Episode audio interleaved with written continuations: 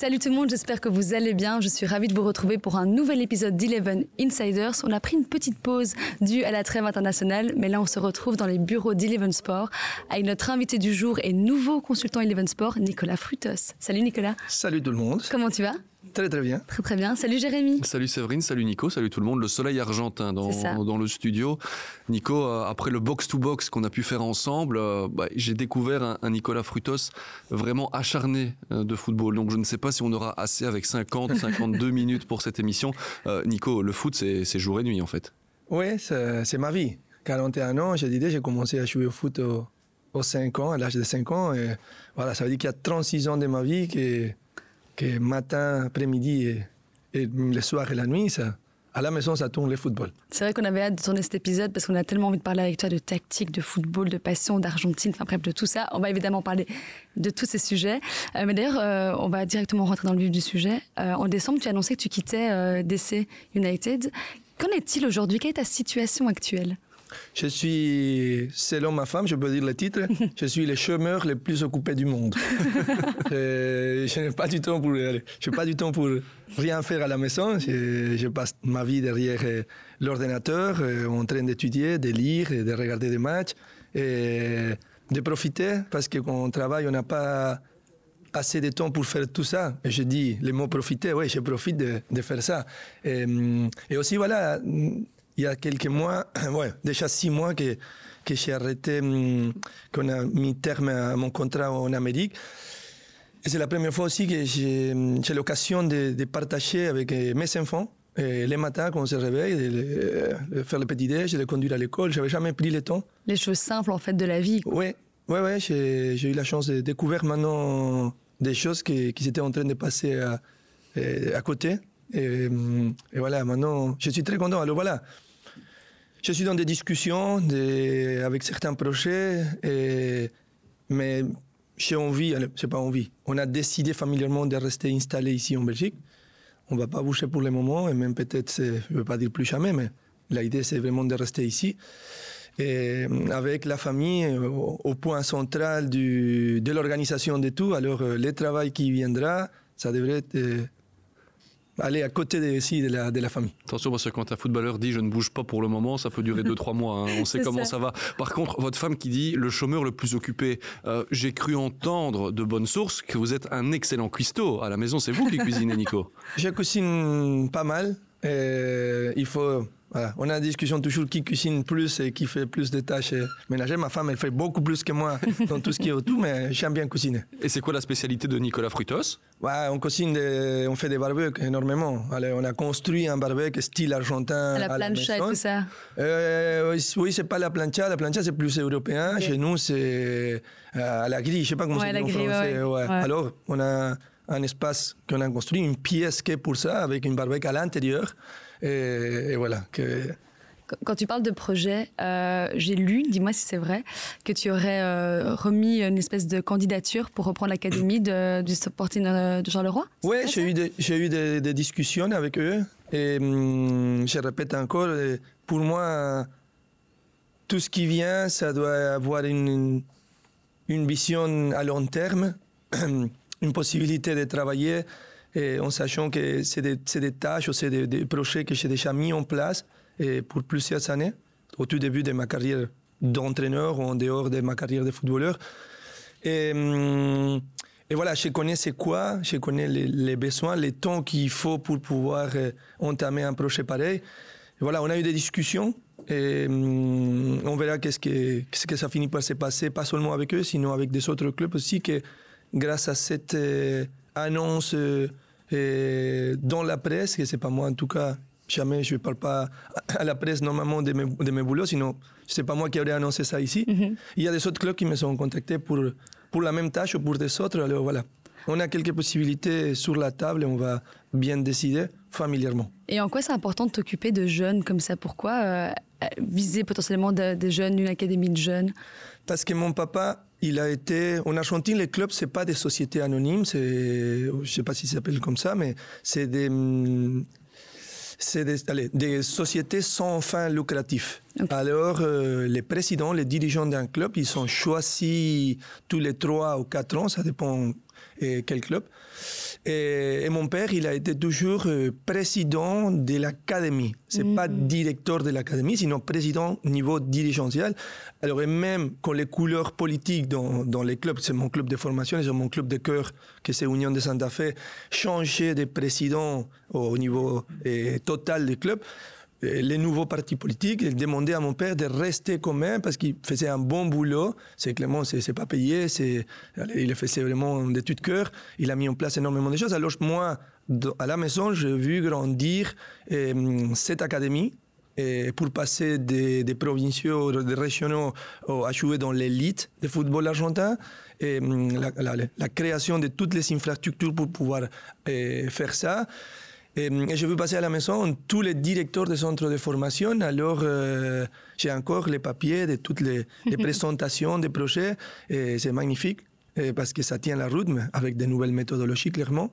Et, et, voilà, les deux dernières années de ma carrière de joueur, que je voyais que ça venait un peu compliqué au niveau pour l'avenir. Et j'avais déjà décidé de dire, voilà, quand je stoppe ma carrière, je vais devenir directeur de centre de formation. J'avais que 28 ans. C'était pas si évident. Alors j'avais commencé à écrire. J'ai rentré chez moi à ma ville et hum, j'ai rencontré directement le président du club pour dire j'ai envie de faire ça et je vous propose de faire ça. Laissez-moi six mois pour vous montrer qu'est-ce que je peux mettre en route et après on discute d'un contrat. Et voilà. donc, ça a été comme ça. Donc c'est d'abord, tu, tu souhaites être président de, formation, de centre de formation plutôt qu'entraîneur? Président, non. Ben, la direction, exactement. Président, c'était mon père, c'était un truc euh, Donc plutôt, directeur que entraîneur? Et, hum, on sait, voilà, tu as, été entraîneur euh, intérimaire là, dans Dorlec, en 2020 adjoint. Est-ce que c'est une envie? Quand on suit, allez, on fait un, on, on, donne un coup d'œil à mon CV, on peut voir que j'étais directeur d'une académie, j'étais adjoint à plusieurs reprises dans des différents pays et dans différents niveaux. J'étais entraîneur aussi de différents niveaux, U17, U19, U21, dans trois pays différents. Et hum, j'ai des petits passages de, euh, de coach principal. Et j'ai fait un peu la performance manager aussi dans certains clubs. C'était la création du soutien et la structuration des idées de méthodologie mm. pour la formation et la post-formation et l'accompagnement des joueurs qui sont dans les noyaux A. Hum, alors, tout ça, ça te donne des, outils, des ressources, des capacités et d'expérience pour mettre en place différentes choses. Si j'aime bien entraîner, oui, c'est ma vie. J'aime bien sentir l'herbe. J'aime bien les entraînements. J'aime trop les contacts humains avec les, joueurs. J'aime trop la tactique. C'est pour ça que j'adore aussi travailler à la télé. Surtout maintenant qu'il y a des projets dans lesquels on peut analyser des phases de jeu, et les passer dans une langue que le public puisse comprendre et suivre. Hum, mais je suis ouvert, je suis ouvert à différentes choses parce que je sais que j'ai l'expérience et j'ai développé pas mal de outils pour mettre en place à différents niveaux. Alors on verra, on verra d'ici mois de mai au juin qu'est-ce qui pourrait se présenter. Je suis pas du tout pressé parce que je profite à la maison parce que j'ai une collaboration avec Eleven et des autres chaînes qui parfois ils tapent aussi à la porte, clairement à la RTVF, qui, mes passages à la tribune, lesquels je suis hyper content après la Coupe du Monde qu'on a fait. Et voilà, tout ça fait que j'ai quand même du boulot, je suis content et on verra vers où on va courir. Vous parliez de tactique, euh, Nico. Euh, T2, ça, entraîneur assistant, n'a plus envie de faire non, pas pour le moment. Donc T2, non. Éventuellement T1, on a compris peut-être gérer un mhm. centre de formation. Agent de joueur, c'est aussi quelque chose qui pourrait te plaire? J'ai aussi hum, des deux pays différents, des, des offres sur la table sur ça.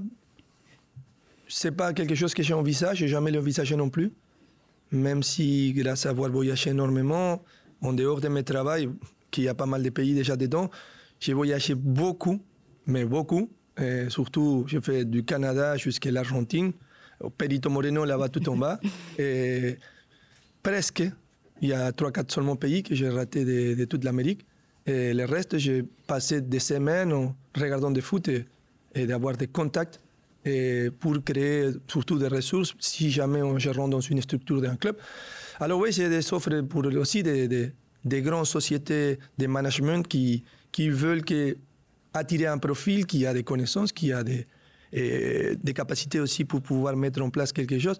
C'est pas pour le, à l'ordre du jour, mais aujourd'hui, il y a des propositions comme devenir directeur euh, sportif mhm. d'une agence ou d'une boîte d'agents. Voilà, on, va voir d'ici juin. J'ai le temps pour ça, en tout cas, pour, pour regarder. C'est pas ça qui m'attire le plus. Mais voilà, j'espère qu'il va y avoir un projet sportif quand même dans un club qui tombe avant de voir partir vers un projet pareil.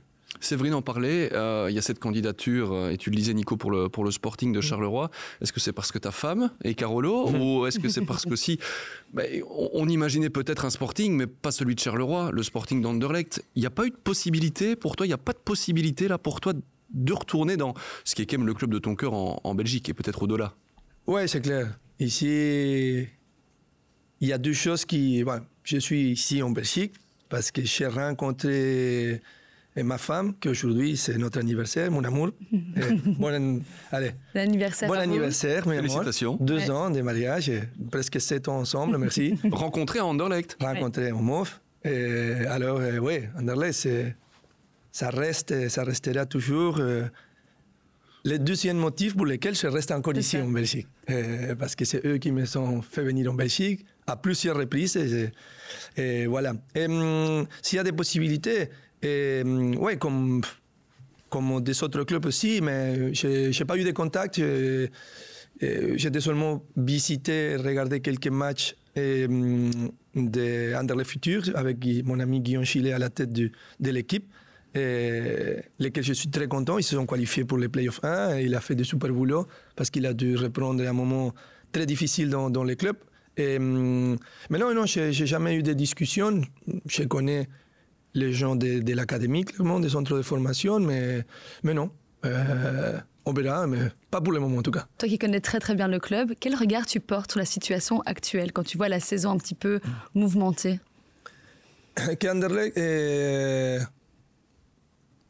C'est difficile à expliquer. Moi, je, je, suis très content de comment les choses se passent maintenant. C'est ça. Et cette énergie, ce dynamisme. Et une nouvelle ère, on peut voir avec euh, l'arrivée hum, de nouveaux directeurs sportifs et un nouveau entraîneur. C'était pas normal d'échanger autant, surtout les dernières années. J'espère que cette fois ici, ces gens-là, ils vont avoir le temps vraiment de pouvoir travailler euh, au long terme, vraiment.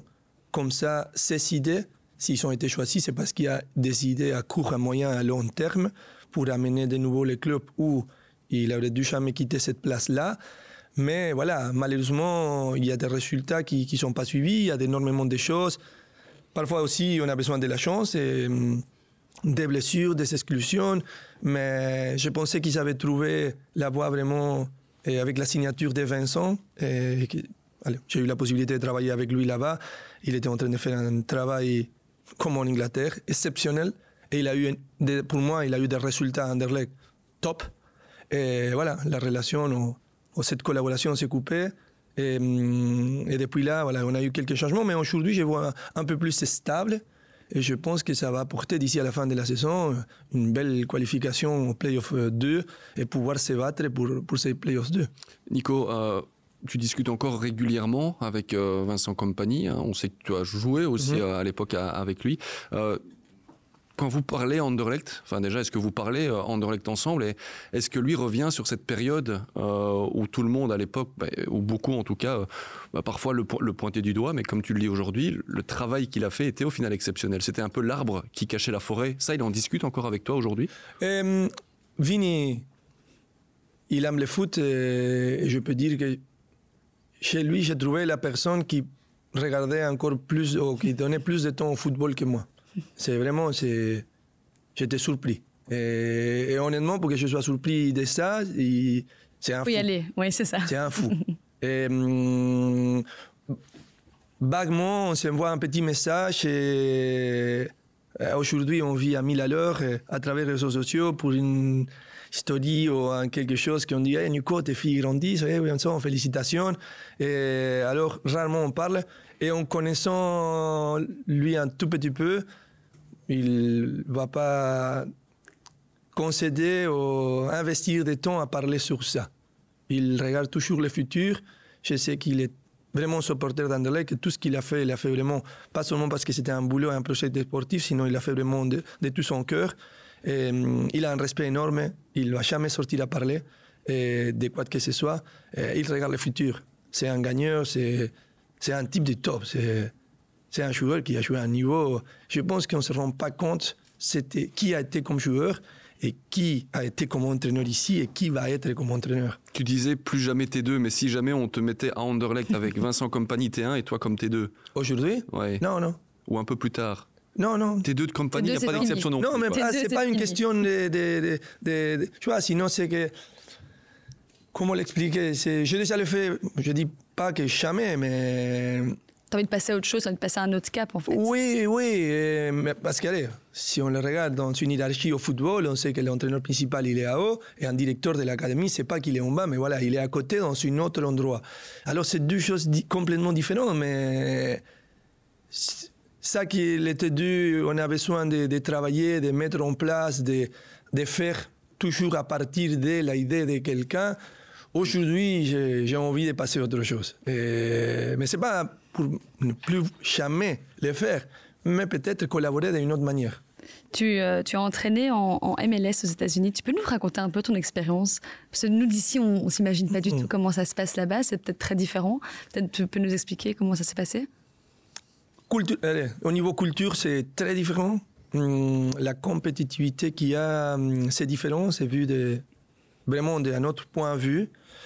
Hum, c'était une belle expérience et j'étais un peu surpris aussi du niveau sportif. il y a énormément de qualités, ok, il s'attire pas mal de, de, joueurs avec un bon niveau technique de tout ce qui est Latino-Amérique. Maintenant, il y a de plus en plus des Européens qui arrivent. Et, avant, c'était vraiment des, joueurs plus âgés. Maintenant, il y a même des jeunes qui arrivent là-bas. Et pas tout début de sa carrière, mais 23, 24 ans, que, ou 25, 26, que c'est un bel âge. Hum, alors ça commence à prendre euh, un certain niveau. Par contre, après, tout ce qui est organisation, c'est top.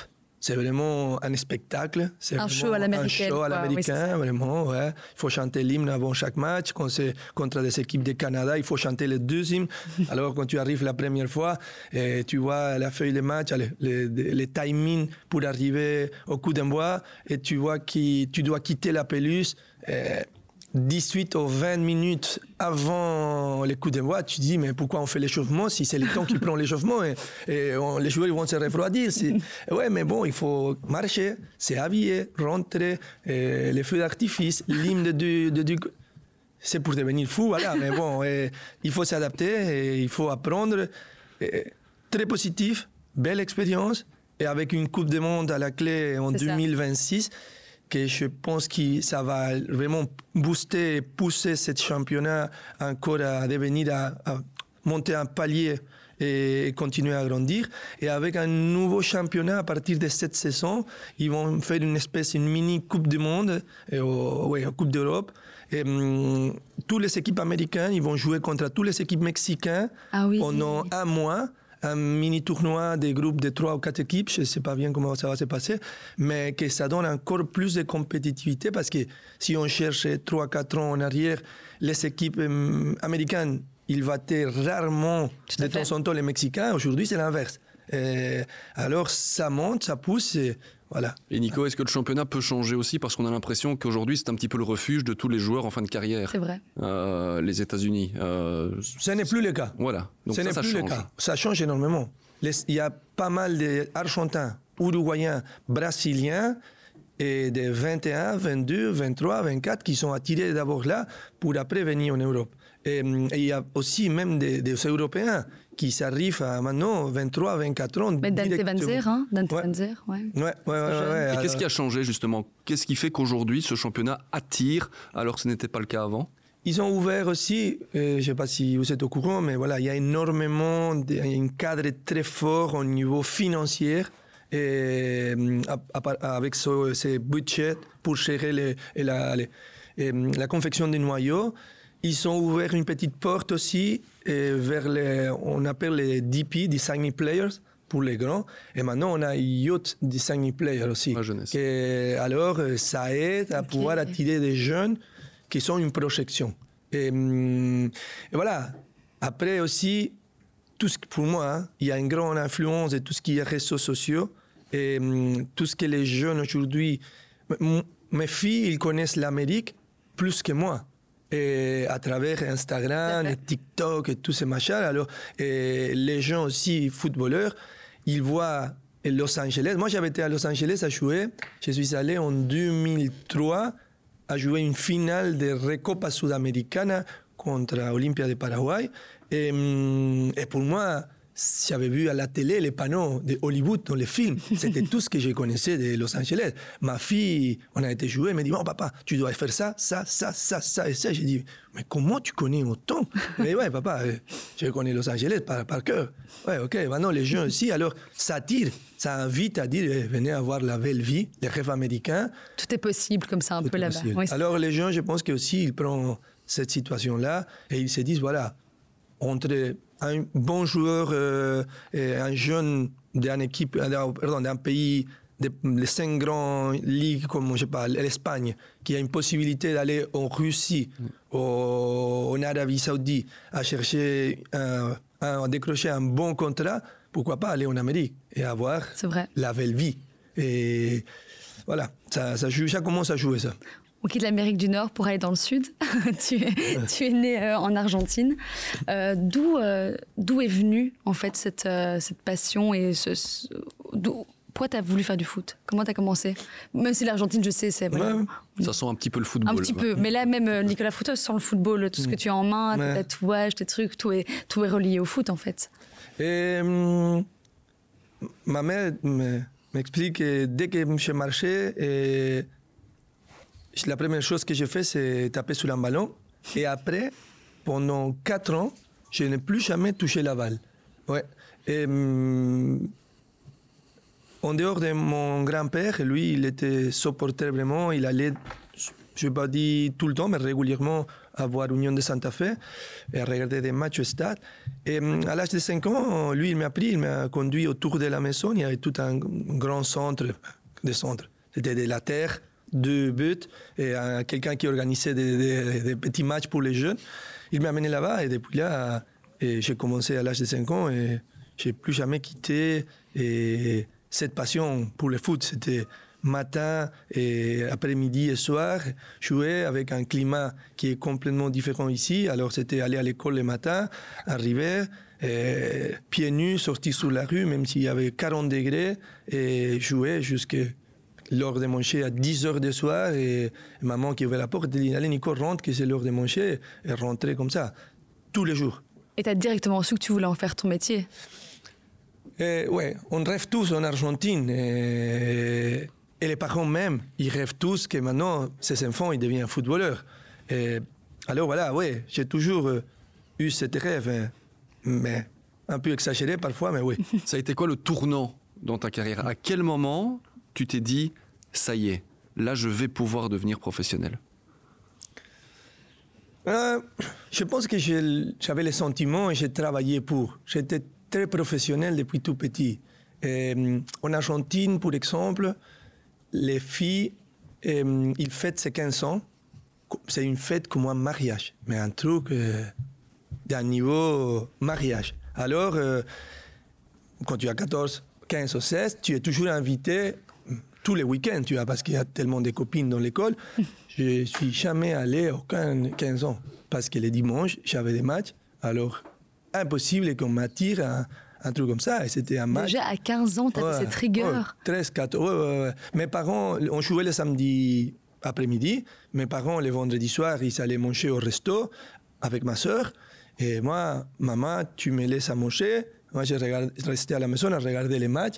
Et je n'ai j'ai aucun souvenir de dire, ouais, un vendredi soir, je suis allé. Je n'ai plus jamais été en vacances avec mes parents depuis l'âge de 11 ou 12 ans parce qu'ils partaient toujours au moment qu'on c'était là, on recommençait les entraînements. Alors, plus jamais dans ma vie, je suis allé en vacances avec mes parents pour rester. Alors, je devais rester chez ma grand-mère ou chez un copain, mais pour pas rater un entraînement. Alors, c'était, ouais, c'était et tu as toujours été le, plus grand dans l'équipe? Tu as toujours été attaquant? Ou c'est une position qui a aussi euh, évolué avec Ça a évolué. Ça a évolué. Avant, j'étais gardien but. Ah oui, ça a bien évolué, oui. Jusqu'à l'âge de je dirais 10 ans, 11, ouais, même 11. Et, non, 10, 10, parce qu'après j'ai passé Union de Santa Fe. Et, hum, et je m'énervais tellement chaque fois qu'on cassait des buts et, et, on perdait. Et je voulais sortir toujours en dehors de 16, un peu comme aujourd'hui, un gardien qui joue avec les pieds. Alors un, jour, ma mère, je ne sais pas pourquoi, et, hum, elle est venue à l'entraînement avec moi et elle était, me dit Viens, on va parler avec l'entraîneur. Et il était chez le coach, il a dit Coach, mon fils, il joue plus gardien, mon fils, il va jouer attaquant. Et à partir de ce jour-là, j'ai plus jamais mis les gants. Vous êtes tous déterminés dans la famille. ma mère, vous savez vraiment ce que vous voulez. c'est un bon scouting, ma mère. euh, elle fait des bons scouting. Elle a vu qu'il y avait le potentiel pour devenir euh, attaquant. Et voilà, oui. Euh, ma mère, elle est... Ma mère, on l'appelle mardi, mercredi, à, à, partir de 14h heure Argentine, et par FaceTime. Je la vois ici. J'ai dit, quel match? Elle me dit, Juventus Benfica. Elle regarde tous les matchs, ah. mardi, mercredi, jeudi, vendredi, samedi, dimanche. Et elle fait aussi des analyses aussi pointues que, que, toi Non. La seule chose qu'elle analyse, c'est les mouvements de Cristiano parce qu'elle est folle de, Cristiano Ronaldo. Elle a bien raison. aïe, aïe, aïe. Elle est fan. Folle, folle de Cristiano. De Cristiano. C'est compatible avec euh, ce qui se passe avec Messi euh, Non, il n'y a pas eu trop de prise de bec à la maison? Euh, on a eu, je pense que c'est la seule fois que je, je me dispute avec ma mère, c'est parce que c'est triste ça que je veux dire, mais elle est supportrice du Brésil. Ah. Mais non. Ouais, ouais, ouais. C'est. L'amour, c'est comme ça, c'est maman. Il n'y a pas d'explication, mais au point de s'enfermer dans la chambre, euh, si Brésil perd, et plus se parler. c'est. c'est ouais, intense, hein, la famille Frutos. les enfants, les petits enfants qui les chantent euh, tout le temps, des messages beaucoup comme ça pour rigoler si l'Argentine gagne, des choses comme ça. Elle ne répond plus, elle est fâchée. Ouais, c'est spécial. Comment elle a vécu la Coupe du Monde? Ça va? Elle va toujours bien? Euh, oui, mais c'est ça que je me fâche sur elle parce que je dis, moi j'aime bien le Brésil aussi. Je ne suis pas contre le Brésil, je ne suis pas euh, fixé sur dit. Pour moi, c'est pas même pas un derby. Oui, on veut gagner, mais j'adore ce football. Pour moi, c'est exceptionnel le Brésil. ça. Mais elle, je dis, maman, tu dois passer et dire si mes enfants, mes petits enfants, ils sont heureux parce que l'Argentine est champion du monde et gagne, tu dois être contente aussi. Non, je ne peux pas. C'est génial. ça va loin. Ça va très, très loin. Détermination, mais c'est très bien. Ça, ça, explique aussi euh, pourquoi tu en es là aussi. Ouais, ouais, ouais, c'est clair. Mais c'est ça aussi. Mais tu as parlé un peu de Santa Fe. Donc, tu as commencé à Santa Fe. Tu es en professionnel également, donc en jeune, puis en professionnel. Tu es resté en Argentine quelques années avant de venir ici à, à Anderlecht. Euh, comment s'est passée la transition Argentine-Belgique?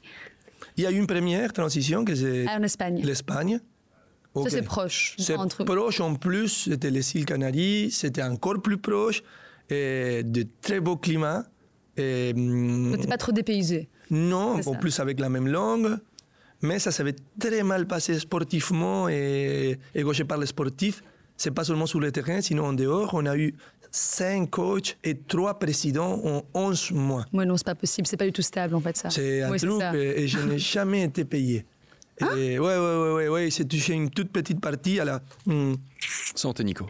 Merci. Tout à la fin de la saison. Et, hmm, et voilà, c'était vraiment une expérience. Alors, c'est une expérience très dure, mais avec l'avantage. Je pense que c'est de la même expérience. J'aurais passé ici en Belgique, et ma première année. Tu serais parti Oui, j'aurais pas tenu le coup. Mais j'ai vraiment voulu rentrer en décembre pour les fêtes. J'ai téléphoné mon père et parce qu'à ce moment-là, il devait m'envoyer de l'argent, il devait mettre de l'argent sur une compte, et je le prenais avec ma carte et sur une machine, parce que c'était impossible de vivre. Alors, euh, je venais de commencer ma carrière, il y avait que trois ans, je pense, j'avais presque rien gagné comme argent. Et, hum, et en décembre, j'ai dit, papa, je rentre. Et il m'a dit, tu ne rentres pas, même si je dois travailler de plus pour que tu puisses rester là-bas, mais tu fais toute la saison là-bas, parce que là-bas, tu vas grandir. Et là-bas, tu vas apprendre c'est quoi là. Ah, j'ai des frissons. Oui, ouais, ça a été très fort. Ah. Et, hum, alors, ouais, mon père m'a poussé vraiment. Et, et honnêtement, je dois le dire aujourd'hui, merci. Ça a été la meilleure expérience de ma vie. Ça a été très dur, très dur. Mais quand je vois aujourd'hui que facilement on, on, abandonne, j'ai dû m'accrocher d'une manière. Mais surtout pour toi qui es très professionnel, qui est très rigoureux, voir un environnement pareil, limite euh, amateur, entre guillemets. Euh, non, parce qu'en Argentine, on vit comme ça. C'est ça. Alors ça, ça m'est... J'étais habitué quand même à ça, mais ça que je n'étais pas habitué, c'était à pas avoir d'argent pour pouvoir bah faire les courses. Ça. Heureusement, la femme qui, qui m'avait loué l'appartement, il savait ça. Alors, il m'a dit, ne t'inquiète pas, à la fin de la saison, je vais te payer aussi. Ça se passe toujours comme ça, sinon ils ne vont pas avoir la licence. Voilà, il y avait une explication. Alors, la femme m'a dit, ne t'en fais pas. Alors, ça a été exceptionnel. Et mm, ouais, ouais, ça a été très dur. Parler aussi un peu de, de, la famille avec ton papa. Aujourd'hui, tu es papa.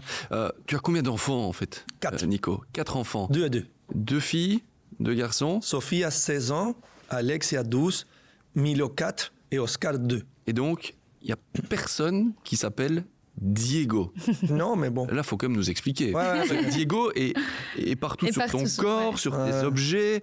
Euh, il n'y a pas d'enfant qui s'appelle Diego. Ouais, mais bon, c'est pas encore fermé la, fa J'adore. Ouais. Mais bon, mon amour, non, tu sais que c'est toi qui vas choisir le nom. Et ça va être une fille en plus. Ah, ce, serait, ce, serait, quand même Diego. Ou, euh, même si c'est. Je pense que Nicolas Frutos aujourd'hui a envie de. Mais c'est très bien que tu parles d'ailleurs de Diego euh, Maradona, parce qu'on a vu les images là, de Lionel Messi qui est rentré au pays là, pour la traite internationale. C'est des images complètement folles. Donc nous, c'est vrai qu'ici, on a je sais pas, toi, hein, Jérémy, peut-être plus de mal à, imaginer ce type de, célébration. Mais qu'est-ce que ça représente de gagner une Coupe du Monde? Qu'est-ce que ça représente d'être Lionel Messi comme ça en Argentine? C'est quoi? Avant de parler, de, avant d'expliquer ça, je veux dire la retraite d'Eden Hazard. Pour moi, ça a été trop fort. Et moi, Eden Hazard, c'est Messi, Messi pour nous, les Argentins c'est le même niveau, c'est la même comparaison. Ça a été notre numéro 10, notre capitaine, la dernière Coupe du Monde. C'est les joueurs. Euh, alors, euh, quand je vois. Ça, on a dû même faire une fête. Il faut l'inviter ici dans un match à la maison. J'espère, s'il vous plaît, les prochains matchs et les rendre quelque chose. Les rendre hommage. Bien sûr. Parce que ça, ça va aussi donner l'envie à tous les autres joueurs de se sentir valorisés et que le peuple aussi puisse les remercier. Et ça, c'est un peu ça qui est passé pour le même prix. Maintenant, je pars en Argentine, je voyage là-bas. Mais si tout ce qu'on a vu aujourd'hui, il a été insulté et maltraité dans toutes les couleurs. C'est ça. mais il savait. Et on sait déjà, on est comme ça. On est comme ça passionné, vous vivez à fond, quoi. C'est terrible. Moi, j'étais, allez, quand j'étais petit, euh, j'ai grandi, j'ai joué dans mon équipe, de mon cœur, de ma famille. Je pense que j'étais un des joueurs les plus insultés de l'histoire du club. L'équipe, il jouait une, allez, deux saisons très difficiles pour pas aller en D2. J'étais attaquant, on, marquait presque jamais parce que c'était catastrophique le niveau jeu, j'avais pas des occasions avec une petite personnalité, pour pas dire difficile. Je m'avais pris la tête avec les supporters plus qu'une fois, même en faisant des signes à partir de l'intérieur du terrain. J'ai dû partir en police à la maison. Ouais, alors, euh, mais je savais que je n'allais pas détester mon club et les supporters pour ça. On les vit comme ça. Et aujourd'hui, allez, après, j'ai rentré à travailler. J'ai travaillé pendant des années. Aujourd'hui même, allez, rentre là-bas et tout le monde euh, est hyper content de me recevoir et tout ça. Mais je l'ai senti aussi à petit escale, à petit niveau, à comparaison de Messi. Mais Messi, il a dû souffrir. Et c'est pour ça que tout ce qui passe aujourd'hui, euh, c'est aussi normal. Ça, c'est limite un peu une revanche pour lui aussi, non? Ce qu'on voit au PSG, il s'est fait siffler, par exemple, etc.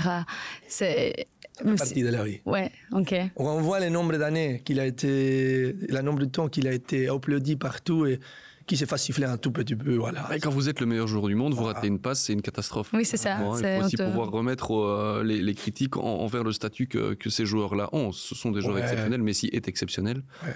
Euh, on va pas faire le débat autour de Messi aujourd'hui. Je pense que euh, tout le monde est d'accord. Mais il faut avoir une fameuse personnalité, c'est clair, pour pouvoir. oui, mais je pense que c'est pas seulement ça. Déjà, avoir les épaules pour savoir qu'il y a, je sais pas, 500 millions de followers sur les réseaux sociaux qui donnent des opinions sur toi toute la planète, il parle de toi, on te critique, on t'aime. Et déjà, ça, c'est, c'est lourd à porter. Et voilà, alors quand tu siffles 40 000 personnes, ça va.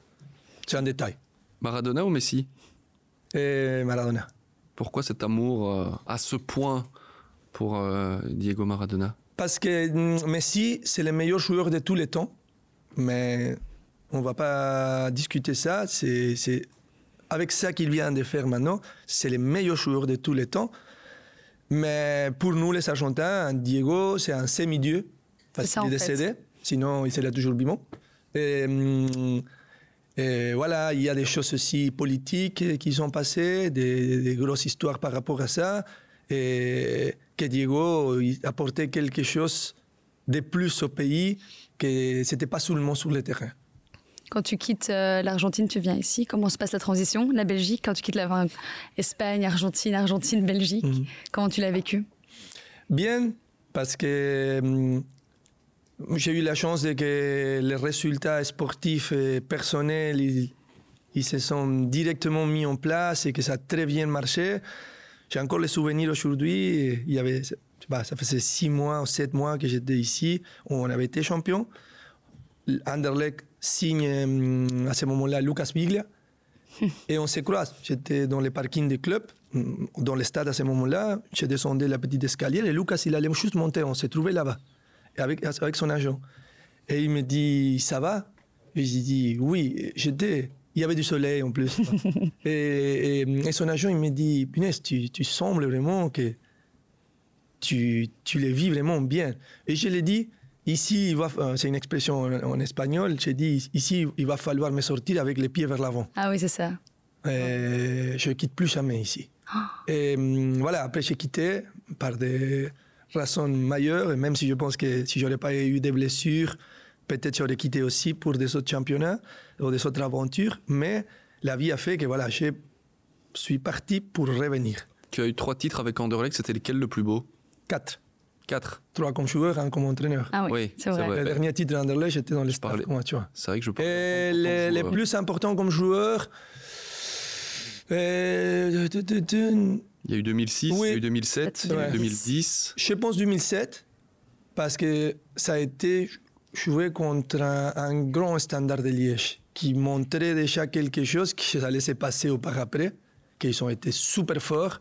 Et ça a été vraiment. On avait une super équipe. Vraiment, on avait une équipe avec euh, Nicolas Pareja, Roland Juas, euh, Guillaume Chilet. Et... Oui, je me trompe non? Non, oui, ouais, Guillaume, je pense qu'il était déjà là en janvier. Et Boussoufa, et Biglia, Finesse. C'est quand tu lis comme ça. Ah ouais. Et, on ferme les yeux. Ouais, Descat Van Damme. Ouais, c'était une équipe. Euh, Serata King.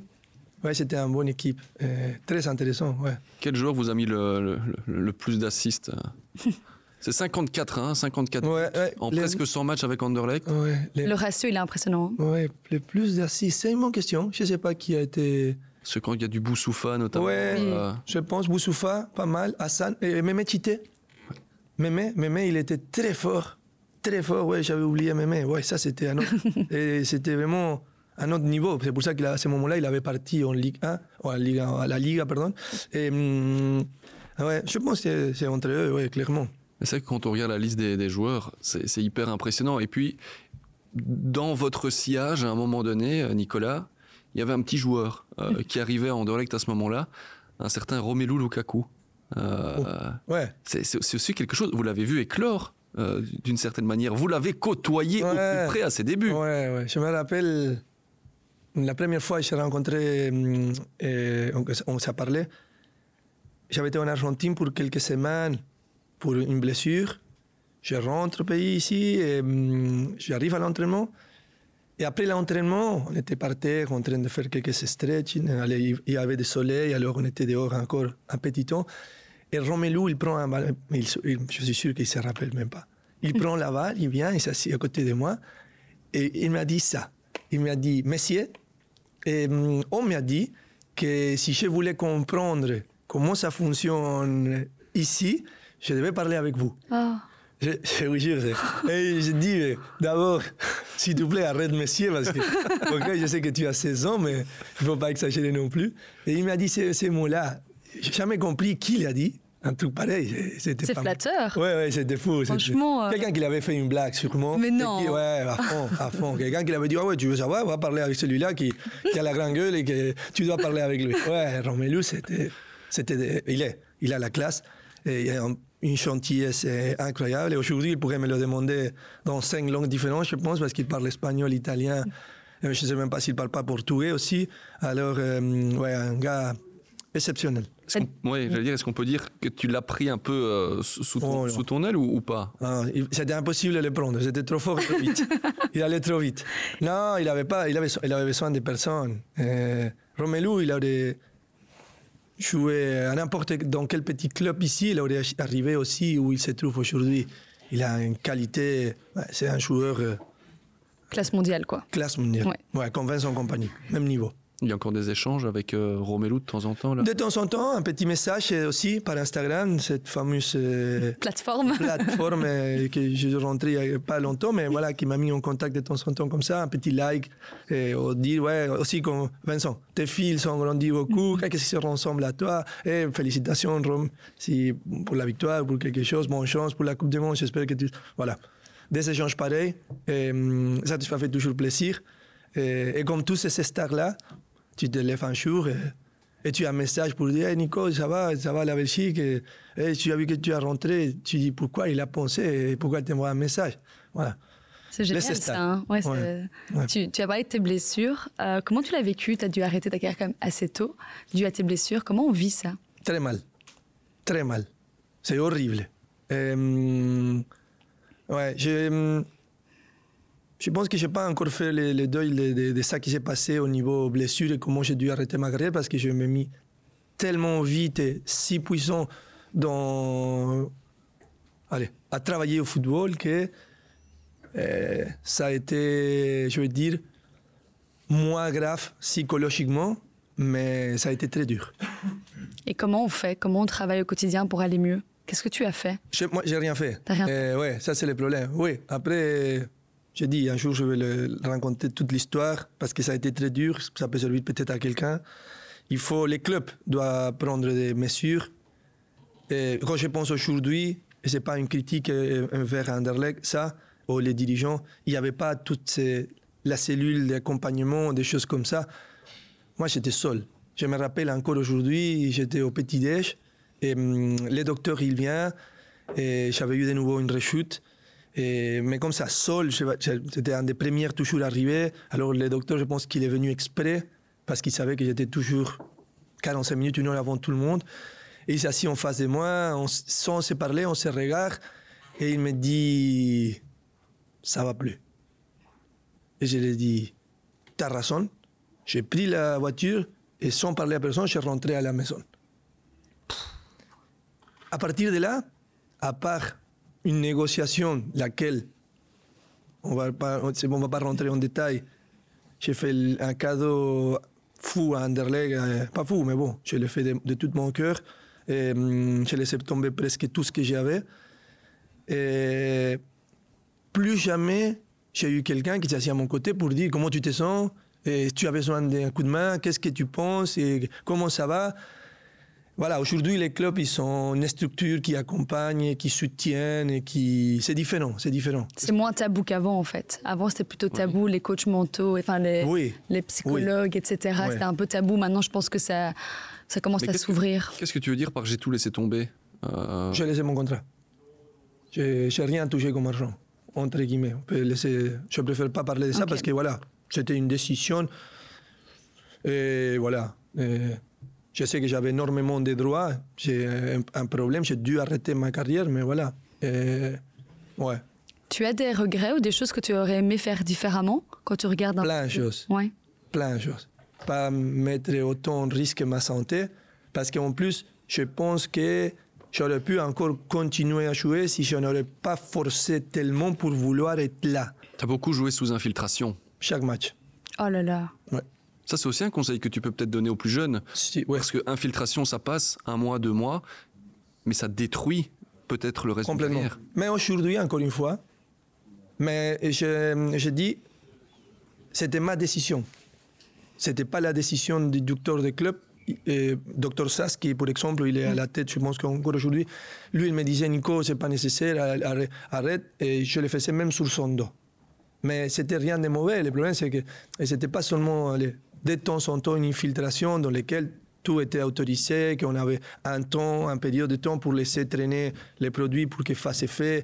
Et comme ça, c'était pas non plus dans l'illégalité. Il fallait annoncer. C'était toute une histoire très délicate, mais aussi, surtout, la prise de beaucoup de médicaments pour pouvoir eh, supporter la douleur. C'est anti-inflammatoire, mais voilà, j'ai détruit mon estomac et tout ça à cause de ça.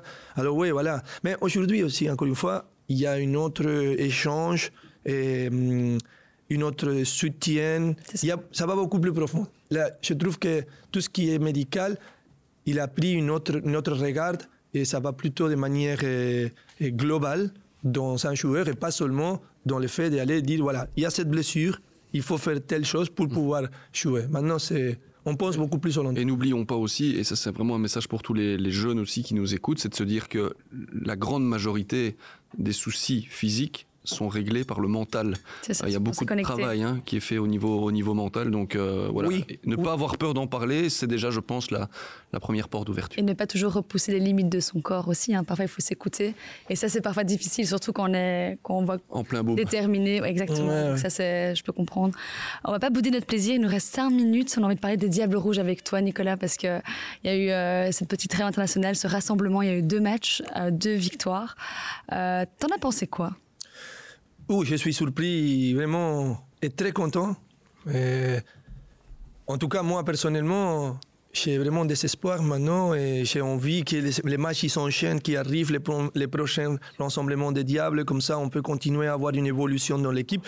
On peut voir des joueurs qui vont encore aussi rentrer et comme ça on sait à quoi s'attendre.